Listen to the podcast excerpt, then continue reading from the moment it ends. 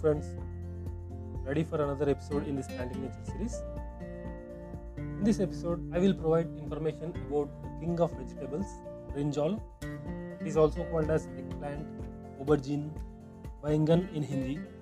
Welcome to Planting Nature, friends. I request you to subscribe or follow me to get information on various plants. Brinjal belongs to the nightshade family Solanaceae. This is the same family to which tomato and potato also belongs. The scientific name is Solanum melongena. Brinjal is native to India. It is a delicate plant which can grow in tropical and temperate climates. This plant usually grows around 2 feet but can grow up to 4 feet as well. The stem is highly branched and sometimes spiny. This plant has simple leaves which are divided into lobes and can grow up to 8 inches. The leaf is covered with hair and sometimes spiny. They grow alternately on the stem. The flowers are large, usually white to purple in color, seen either single or in clusters of 2 to 5. Each flower has around 5 to 6 petals which are united. This is a bisexual or perfect flower. Brinjal flower looks almost similar to potato flower. The fruit is large, berry type. Mostly it is egg shaped. Hence this plant is also called as eggplant. Other shapes are also available, elongated, which can grow up to 16 inch. The fruit is mostly purple in color, but different colors are available, for example, green, white, etc. This fruit contains white flesh, which turns brown when cut open. This is due to the oxidation. The fruit also bears numerous seeds inside, which are small, soft, and are edible as well.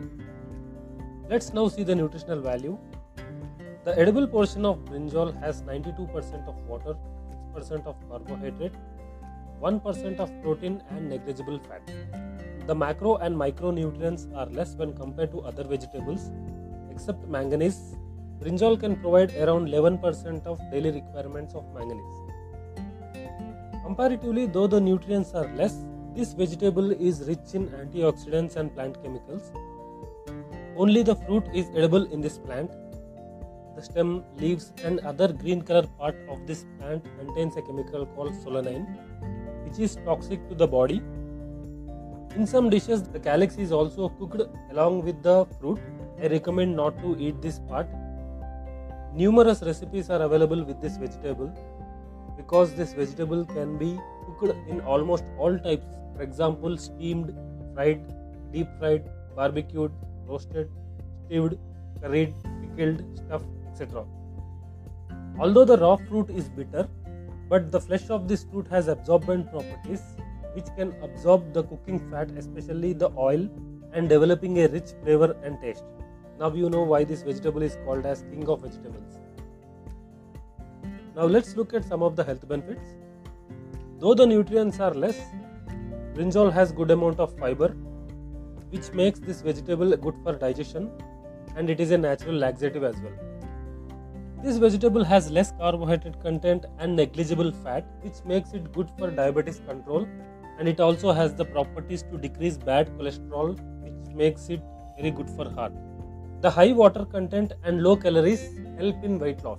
Most of the antioxidants are present in the peel of this fruit which helps in preventing cancer, promoting eye health, protecting the brain cells from damage caused by free radicals, thereby improving the cognitive functions.